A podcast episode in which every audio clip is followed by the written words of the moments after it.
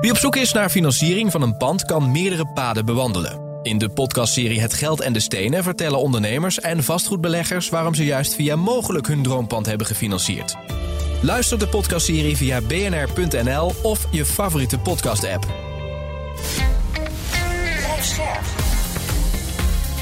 BNR Nieuwsradio. Vastgoed gezocht. Maarten Bouwhuis en Maarten de Gruiter. Bedrijven zijn massaal op zoek naar energiezuinige kantoren op een goed bereikbare locatie. Maar dat is wel een probleempje. Daarvan zijn er de laatste maanden steeds minder beschikbaar. Dat blijkt allemaal uit de nieuwste sectoranalyse van NVM Business. De vraag van deze week: wat is er toch aan de hand in de markt voor commercieel vastgoed? Dit is Vastgoed Gezocht, jouw wekelijkse update over de wereld van de stenen. Fijn dat je luistert. Je hoort ons natuurlijk eh, elke maandagmiddag, elke maandagavond op BNR en altijd online via de app en bnr.nl.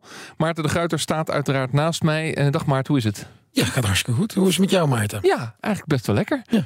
Ehm, we moeten even beginnen bij ons om de hoek. Hè, want wij wonen Ja. in het Kennemer.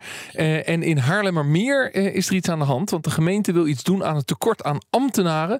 voor de begeleiding van nieuwbouwprojecten. Wat is het nieuws? Ja, het is, hoewel ik het eh, zelf meestal meeneem, het nieuws is het eigenlijk een beetje een non-bericht, Oh, in alle oké. eerlijkheid.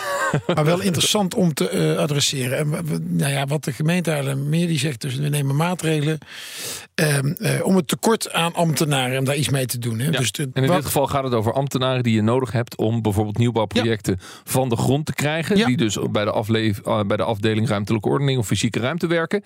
En er zijn er gewoon tekort van. Ja, en dan zeggen ze neem maatregelen. Maar de grap is, neem maatregelen. Dan denk je dat is positief. Hè? Ze gaan iets doen zodat we wel die projecten kunnen doen. Nee, wat zeggen ze eigenlijk? Drie dingen. Ze beginnen met te zeggen, nou we gaan alleen nog kansrijke initiatieven in behandeling nemen. Nou, dat is feitelijk eigenlijk al wat er gebeurt. Hè? Dus als jij met iets komt, dat is wat wij al krijgen. Dus Ja. wij hebben gewoon recent nog bijvoorbeeld, ja, bel ik naar eh, eh, gemeente Den Bosch met een, met een idee voor een groot project.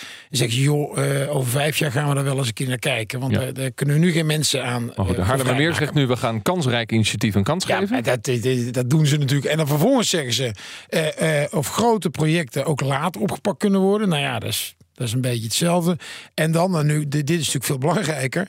En er wordt geld vrijgemaakt voor nieuwe mensen. Want dat is natuurlijk veel belangrijker. En wat, wat je bijvoorbeeld ook veel ziet, is dat eh, eh, ze werken natuurlijk met heel veel ZZP'ers werken op die projecten.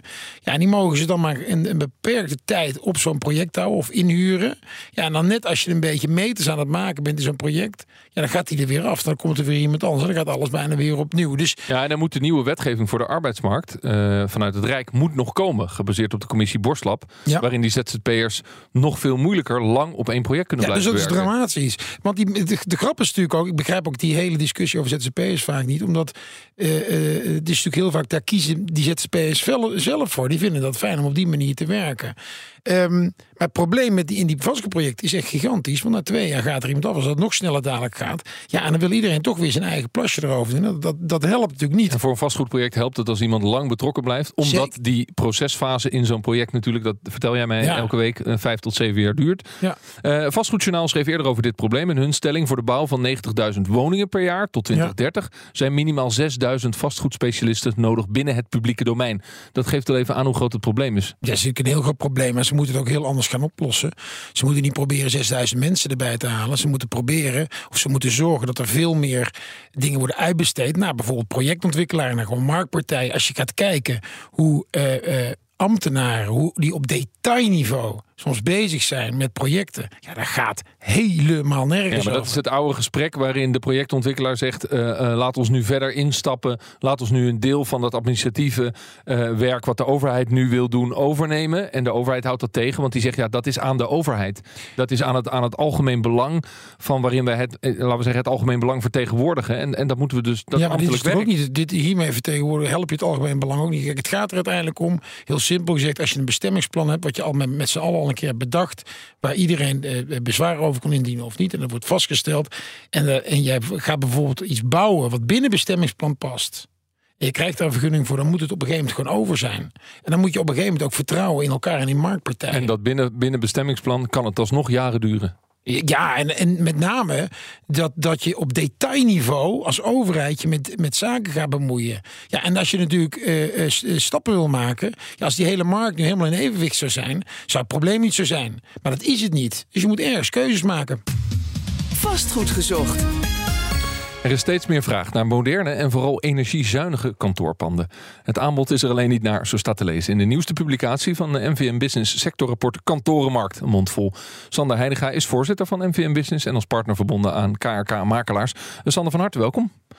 Dankjewel. Uh, fijn dat je kon praten over dit rapport. Laten we proberen in de komende kwartier uh, die markt van de kantoren helemaal af te pellen. Uh, zodat we onze luisteraars weer met een helder gevoel van waar, waar we staan in Nederland de weg op kunnen sturen, zullen we zeggen. Nou, gaat ons dat lukken? Dat is, laat ik zo zeggen, natuurlijk gaat het lukken. Maar het is ook een uitdaging, want de kantorenmarkt is ook best verschillend. Ja, oké. nou, dat moeten we dan direct maar even onderscheiden.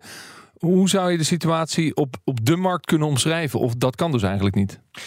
Nou, wat we zien is dat het uh, overwegend nu het afgelopen kwartaal echt minder is geweest uh, op de kantorenmarkt. En wat is dan minder geweest? Uh, opname en natuurlijk ook beleggingstransacties. En met opname bedoel je een, nieuwe huurders? Ja, gebruikerstransacties, nieuwe ja. huurders. Ja. Dus er zijn minder gebruikerstransacties, minder nieuwe huurders, dat noem je opnames. Ja. En, en er zijn minder beleggingstransacties. Correct.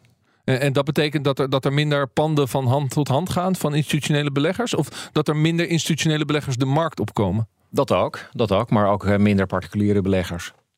En, en waarom is het, uh, laten we zeggen, de daling van opnames een probleem? Nou, uh, laat ik zo zeggen, er is nog steeds leegstand. Dus er wordt best zeg maar, het een en ander aangeboden. En wat we zien is dat heel veel organisaties zijn nog aan het wachten of aan het kijken van wat zullen we nu vervolgens is. Uh, het zijn toch over het algemeen best investeringen die je moet doen om te verhuizen. Er komen natuurlijk toch altijd allerlei kosten bij. En dat betekent dat een aantal organisaties, of best een hoop organisaties, denken nu op dit moment: nou, we wachten het even af, we kijken het even aan. En misschien onderhandelen we nog wel even door met onze huidige verhuurder voor een lagere huur. Dus... Ja, maar het interessante is, er is nog steeds leegstand. Ja. Er is misschien zelfs een mogelijkheid om door te onderhandelen bij je huidige verhuurder. En tegelijkertijd open ik het programma met te zeggen: er is een tekort aan hoogwaardig commercieel vastgoed, aan duurzaam Ja. vastgoed. Aan... Dus er is, ook een, er is ook een tekortprobleem. Dat klopt. Kijk, als zeg maar die grotere organisaties, vooral grotere organisaties, maar in het MKB speelt het ook, maar op een andere manier. Maar vooral grotere organisaties niet naar goede nieuwe locaties kunnen. Die ook nog eens een keer duurzaam, ESG, Paris-proof, eh, helemaal eh, eh, top zijn. Ja, dan laat ik zo zeggen, dan blijven zij zitten ook op hun huidige locaties. En dat betekent ook dat er minder dynamiek is op de markt en daardoor minder opname. Maar dan blijft de vraag, waarom is dat nou een probleem? Want we hebben ook de afgelopen 15 jaar ja, wel trans- transacties of verhuizingen gehad. Waarvan we bij die corporates, de grote organisaties, juist zeiden: ja, jongens, was dat nou nodig? Je bouwt een heel pand en tien jaar later ben je weer weg. Omdat je het weer anders ziet. Nou, denk- Is blijven zitten in een pand niet soms gewoon een goed idee? Ook vanuit duurzaamheid. Nou, dat hangt er vanaf. Dat, dat, eh, laat ik zo zeggen, dat hangt er vanaf. Want eh, kijk, je wilt uiteindelijk als overheid ook de ruimte bepalen. En, en daar, zeg maar, daar bepalen waar het gebeurt. Dus vervolgens wil je dat kantoorgebruikers ook naar de desbetreffende locaties komen. Misschien eerder, eh, of, of ook eerder naar stationslocaties in plaats van naar snelweglocaties. Eh, en vervolgens panden die ook niet meer geschikt zijn of niet meer geschikt te maken zijn, ook verduurzamen of misschien helemaal omkatten of zelfs slopen naar nieuwbouw en ook misschien wel voor woningbouw kunnen zorgen. Ja, dus een, een verhuizing zou kunnen zijn dat, je, eh, dat er meer corporates naar stationlocaties gaan. Ja. Zodat er meer collega's met de trein kunnen gaan reizen. Bijvoorbeeld, wat veel duurzamer is. Ja, precies. En dat, dat is moeilijk. Er is een gebrek aan goede locaties rond de stations. Nou, we zien dat er, laat ik zo- ja zeker, we zien dat er eigenlijk nog onvoldoende zeg maar, ontwikkeld wordt. Op de Zuidas is er natuurlijk wel een, het, een en ander in ontwikkeling. Maar dat zijn ook wel, zeg maar, dat is ook wel de top van de kantorenmarkt. Ook als het gaat om het prijsniveau. Ja. Ja, bedoel, het, het probleem zit natuurlijk nu ook, en we hebben het er vaak op de woningmarkt hebben we het er vaak over gehad. Dat, eh, dat, dat je eigenlijk het niet meer hebt. eh, eh, opbrengst en kosten niet meer in evenwicht zijn. Dat is natuurlijk op kantoorgebied precies hetzelfde. En, eh, en in Amsterdam is het nog net rond eh, te, te rekenen, je, je businessmodel. Maar daarbuiten al helemaal niet. Want ik bedoel, ja, wij kunnen in Den Bosch maar geen nieuw kantoor ontwikkelen. Want dat, dat kost nu zoveel. En dat gaat een huurder gewoon niet betalen in die markt. Dus dat is ook Maar dan, heel... maar dan blijft de vraag, dan kun je dus de, de analyse van het businessmodel maken voor iedereen die actief is in die markt. Maar dan blijft de vraag, hoe groot is dat probleem? Bedoel, hebben we, je zegt er is nog steeds leegstand. Hebben we gemiddeld genomen in Nederland voldoende vierkante meters kantoor voor de behoefte die er is in de markt? Er, is, geloof ik, we zitten een beetje op 4, 5 procent leegstand in de meeste, uh, op de meeste locaties. En in, Amsterdam gaat hij naar 7 procent. Dat komt ook door nieuw aanbod van nieuwe kantoren. Hè, dus die wel helemaal uh, persproof-achtig zijn. Maar um, ja, is het een probleem? Nou, kijk, wij, ik ben ontwikkelaar, maar wij hebben ook een hele portefeuille. De ontwikkelingen zijn allemaal heel moeilijk, maar die portefeuille is fantastisch. Want die leegstand is natuurlijk omdat er niks nieuws bij komt. Dus iedereen blijft zitten. Nou, ik weet niet of dat zo'n probleem is, maar wel natuurlijk als je um, een slag wil maken in, in, in nieuw aanbod, nieuwe kantoren. En als je concurrerend wil blijven met het buitenland, et cetera. Ja, dan moet, moeten er natuurlijk wel nieuwe kantoren bij gaan komen. Ja, waarom is het volgens jou een probleem, Sander? Nou ja, wat ik net zei. Kijk, als je vervolgens... Uiteindelijk gaan, komen er steeds meer mensen ook in Nederland we hebben uiteindelijk ook allemaal werk nodig. We zijn uiteindelijk vooral ook een diensteconomie. Dat zijn vooral ook mensen die op kantoor werken. Niet iedereen uh, kan en wil uh, thuiswerken. Even afgezien van hoe organisaties daar precies mee omgaan. Dus uiteindelijk, als je vervolgens iedereen ook aan het werk wil houden, moet je ook gewoon zorgen voor geschikte werkplekken. En, en dat betekent dat je ze veel verduurzamen. Dat mensen er zeg maar, duurzaam heen gaan. En dat betekent dat plekken die ja, minder aantrekkelijk zijn om nog in te investeren, die, die je misschien beter voor andere functies ja, Dus er is een grote vraag naar hoge kwaliteit uh, met lage energiekosten. Ja. En, en daar is tekort. Daar is tekort. Uh, en uh, um, dat is ook, laten we zeggen, een probleem van het afgelopen jaar. Net zoals we dat in de woningmarkt hebben gezien, de oorlog in Oekraïne. Met, met, als gevolg daarvan stijgende energiekosten. Is dit verergerd? is dat wat jullie rapport zegt? Ja, en stijgende rente. Ja, dus die, steeds weer die combinatie van. En natuurlijk ook organisaties die het nu gewoon blijven afwachten. Ja. En, dat, en, en ook, nog een, ook nog een reden. Het heeft ook te maken met zeg maar, de naweeën van corona. Ja. Mensen die... je, zou ook kunnen zeggen: uh, oké, dat is dan zo. Uh, um, zouden we niet meer geld kunnen steken in renovatie en verbouwing?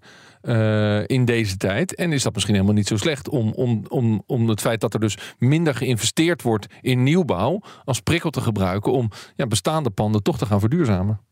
Dat laat ik zo zeggen, dat is ook goed mogelijk, mits die panden ook maar, zeg maar dusdanig gelegen zijn dat je ze vervolgens ook weer gewoon goed, op een goede manier kunt inzetten.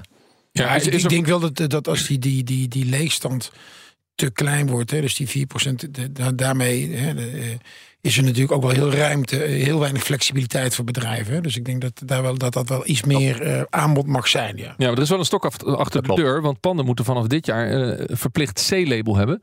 En we weten ook dat de helft van de panden dat nog niet heeft.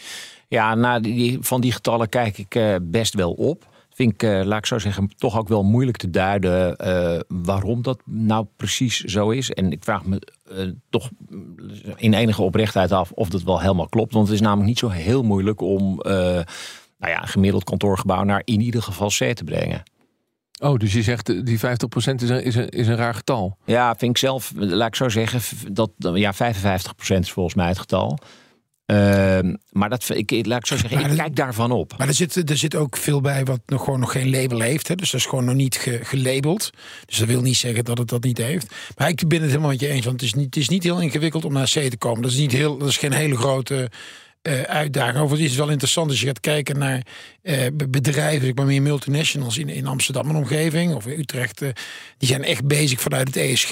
dat vind ik. Dus die zijn veel meer gedreven door eigenlijk bijna marketing van je bedrijf, PR. Terwijl in, de, in de regio gaat het veel meer om gewoon je energielasten.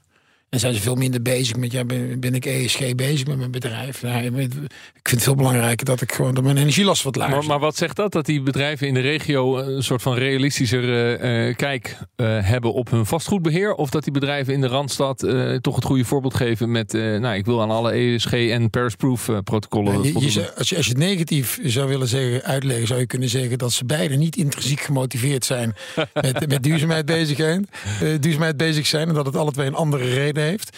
Maar, dit, ja, maar waar het wel om gaat, en dat vind ik altijd wel belangrijk, want het, is altijd, het wordt altijd heel snel hoofdstedelijk of grootstedelijk, uh, is dat uh, uh, beweegredenen ook van bijvoorbeeld op de woningmarkt, maar ook op de kantorenmarkt van een, een MKW-bedrijf gewoon in de provincie is gewoon anders dan, in, dan een multinational hier op de Zuidas. Dat, ja. dat is gewoon zo. Ja.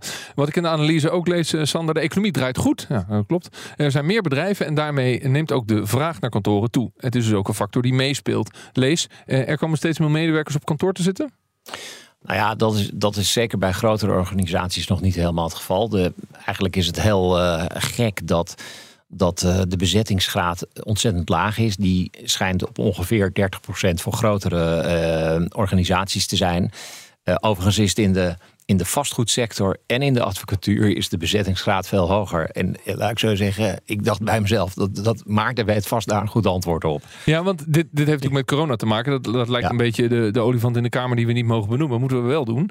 Eh, mensen zijn gewoon gaan thuiswerken. Ja, zeker. Du- Dus eh, ja, als mensen gaan thuiswerken eh, eh, voor de helft van de tijd. Mijn vrouw gaat echt alleen maar op dinsdag en donderdag naar kantoor toe.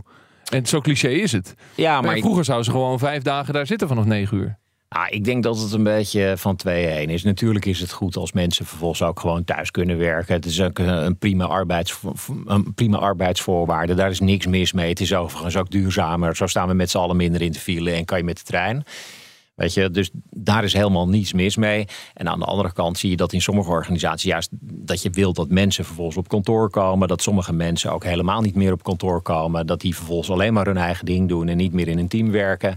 Dat daardoor creativiteit in de organisatie mist. Dus ja, ik, ik, ik, ik, ik vind 30% wel heel raar weinig. En dat schijnt vooral voor financiële instellingen. Ja, dit is natuurlijk gewoon. Ja.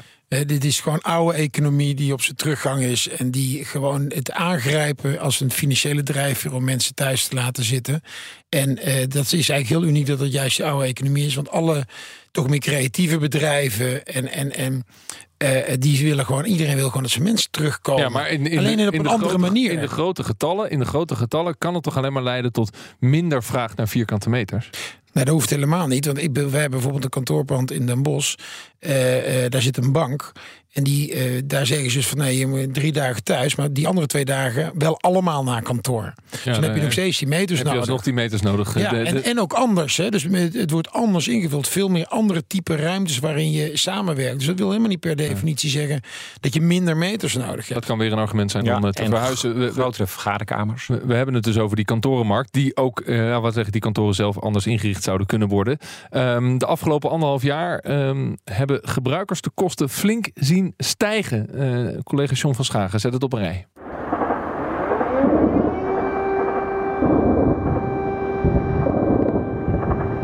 Oorlog in Oekraïne. Die gebeurtenis leidde vorig jaar tot explosief gestegen energieprijzen. Dat voelden huishoudens, maar zeker ook bedrijven. Energie maakt deel uit van de servicekosten en samen met de huur vormen zij de totale gebruikerskosten. In oude, slecht geïsoleerde panden zijn die kosten het afgelopen jaar veel harder gestegen dus. Makelaars vertellen NVM Business dan ook dat organisaties bijna alleen nog zoekvragen uitzetten voor energiezuinige kantoren. En hoewel de gasprijzen inmiddels weer flink zijn gedaald, is de verwachting wel dat die vraag naar specifiek deze panden aan blijft houden. Ook de hoge inflatie werkt door in de kostenstijging van kantoorhuurders. De meeste huurcontracten volgen de Consumentenprijsindex, de CPI. Een groot deel van de kantooreigenaren bracht die inflatie begin dit jaar volledig in rekening bij de gebruiker. En de meeste van hen die slikten dat ook gewoon, simpelweg omdat er geen alternatieve huisvestingsmogelijkheden zijn. Daar komen verder nog de stijgende loonkosten bij. Als de bedrijfsresultaten groeien, zijn die nog wel te dragen. Maar mocht de tij keren, dan is het niet onwaarschijnlijk dat bedrijven uiteindelijk toch gaan bezuinigen op hun huisvesting. Zo is in het nieuwe rapport te lezen. Ja, John van Schagen. Ik praat verder met eh, Sander Heininga van NVM Business. En Maarten de Gruiter. Jullie waren allemaal een beetje aan het mokken bij eh, dit verhaal. Nou, kijk wat ik eh, even. even eh, eh, John die was enigszins. Ik, ik hoorde een kritische eh, ondertoon over het eh, doorbelasten van de ehm, inflatie. Ja, ik heb daar een heel interessant voorbeeld van zelf. de- dat wij in die discussie zitten over een nieuw contract met een huurder of een verlenging. En ik zeg, ja, maar wat doe jij dan? En jouw klanten? Ja. Of doe jij niet je inflatie doorbreken? Dan zeg ik, nou, niet helemaal. Toen heb ik nou, oké, tot welk punt doe jij dat? Ja, tot ongeveer 7%. Ik zeg, oké, dan doen wij dat ook. Ja, maar er staat als in je het dan- rapport jij- dat het wel gebeurt. Het, Nee, het doorbe- nee, maar, nee, maar dat, doorberekenen nee, wat ik bedoel te zeggen is Ja. dat ik het heel logisch vind dat jij alles doorbrengt. Onze kosten gaan ook omhoog. Of van gebouweigenaren gaan omhoog. Dus jij berekent dat door. En, en, en wat je zult zien, nou ja, er zijn natuurlijk hele onderzoeken nu naar hè, de, de, de graai-inflatie of wat. Hè, Mhm. Is dat natuurlijk heel veel van die bedrijven, zeker als er ook grotere bedrijven zijn, ja, die berekenen het ook door. Ja, weet je, dat is, dat is een beetje de hele cyclus. Ja. natuurlijk. Nou, en je kunt het zelfs nog eh, macro bekijken ook. eh, want eh, de, de fiscaliteit speelt ook een rol. De rente speelt een rol. Daar hebben nou helemaal de vastgoedeigenaren mee te maken. Dus je kunt wel zeggen van ja, maar zij hebben niet meer kosten, want dat pand staat er toch al. Nee, maar ze hebben allerlei andere kosten. Ja, onderhoud. Ik bedoel, ze- de, Ja. de- de- bedoel, Nou ja, als je kijkt naar de gebruiker van het pand, eh, we hebben dus een iets krimpende economie. Dit eerste kwartaal was iedereen heel geschokt over 0,7 procent. Maar de gebruikerskosten zijn flink gestegen. Ja, dat heeft invloed op die kantorenmarkt. Hoe, hoe gaat dat, eh, die trend eh, voortzetten die je hier omschrijft, Sander? Nou, kijk, wat, wat, wat ik denk dat met die lagere bezettingsgraad, want even afzien van of het nou 30%, wat wel heel erg laag is, maar laten we zeggen tussen de 50 en de, en de 70% eh, is toch wel normaal dat je daarop uitkomt. Als je dan vervolgens kijkt naar van die hele hoge servicekosten die kantoorgebruikers hebben. Nou, dat laat ik zo zeggen, dat rekenen natuurlijk ook organisaties door per mensen die er werken. Nou, en ik denk dat we daar wel echt over na moeten denken eh, vanuit de vastgoedbranche, dat dat wel wat minder mag. Want ik denk dat als je zo doorgaat, dan gaan, gaan, zeg maar, gaan servicekosten echt richting huurprijzen stijgen. Ik heb het natuurlijk niet over de Zuidas. je gaat het dan dus berekenen per mensen die er werken. Maar doordat er ook veel mensen thuis werken, worden dus de kosten eh, per FTE die daadwerkelijk aan een bureau zit in zo'n kantoor, worden dus heel hoog. Nou ja, eh, laat ik het anders zeggen. Als je de hele week zeg maar, de verwarming aanhoudt voor op een, in een kantoorpand, moet je als huurder daarvoor de verwarmingskosten betalen. Of dat nou elektra of gas is. En als er maar weinig mensen komen, dan is dat dus een relatief hoog Ja, maar, maar wat betekent dat nou? Ik bedoel, dat betekent toch alleen maar dat ik als, als ik een pand huur, dat ik dan gewoon meters ga afstoten? Dan komen er toch weer meer meters op de markt. Ja, of dat je er flexibeler mee omgaat. Ja, maar, maar, maar dan helemaal terug naar het begin van het gesprek. Is er dan wel een probleem? Of, of is er niet een trend waardoor de wal het schip keert en we dus een redelijk gezonde kantorenmarkt hebben, zonder dat er een soort enorm schaarste probleem is? Ik, laat ik zo zeggen, ik denk dat kantorenmarkt en welke markt dan ook in cycli zitten. Misschien is het nu wat minder, ook veroorzaakt door corona, ook door die hogere rente, door het feit dat, eh, dat er natuurlijk nu op een andere manier naar de economie wordt gekeken. En uiteindelijk keert zich dat weer Ja. terug. Maar Ja, ik denk, maar, ik denk wel dat als je een hele lage leegstand hebt en weinig zeg maar, eh, nieuwe kantoren, een beetje wat ik toen straks zei. Ja, op het moment dat je natuurlijk meer ruimte nodig hebt, moet het er wel zijn. En wij, hebben, wij zitten in een extreem traag, traag eh, product. Dus het is niet zo dat als we morgen nieuwe kantoren nodig hebben, dat ze er ook zijn. Nee. Dus ik denk dat die leegstand van, van, van zeg maar 4 en nu in Amsterdam naar 7 procent. En die, in Amsterdam zit die overigens met name in zeg maar, het, het, het, de, de, de kantoren die nog niet zijn geüpgrade. Ja, ik denk dat dat, dat dat niet echt gezond is. Maar nou is de kantorenmarkt wel behoorlijk volatiel. Eh, anders dan de woningmarkt. Ja, die is in Nederland ook wel volatiel. Maar de kantorenmarkt heeft, kan nog veel hogere pieken en Ja, dalen het gaat krijgen. over, de, Gaat bele- over de beleggingen hè, gaat dat. Ja. Dat gaat over de beleggingen. Maar dat, dat heeft toch invloed op of ik iets kan huren en voor welke prijs ik het kan Volgens mij huren? die leegstand, maar dat, dat, dat zou jij weten. Voor mij is de leegstand al heel lang niet heel, niet heel hoog, toch?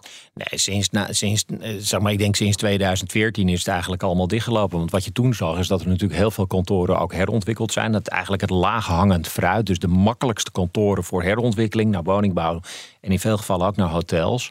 Die zijn vervolgens eigenlijk allemaal al gepakt. Er zijn best wel wat minder vierkante meters eh, gekomen. En dat zie je net als in die woningmarkt. Het is, het, het, het is maar een klein deel van de markt wat vervolgens de vraag- en aanbodsituatie Nou ja, het goede is dus dat, je, dat mensen moeten investeren in hun kantoren. Weet je, dus die, die Ja, en kantoren dus- en worden dus- allemaal geüpgrade. En, en dus het moeten gaan verduurzamen en, en niet zomaar kunnen verhuizen. In de sectoranalyse staat ook tot slot: eh, de commerciële vastgoedmarkt is een belangrijke indicator voor financiële stabiliteit. Betekent dat dat je ook een indirecte oproep doet aan eh, de overheid of de regering of de Nederlandse banken? En welke is dat? Nou, wat wij vinden is dat het, wat ik daar straks al even al zei, dat het fiscale stelsel.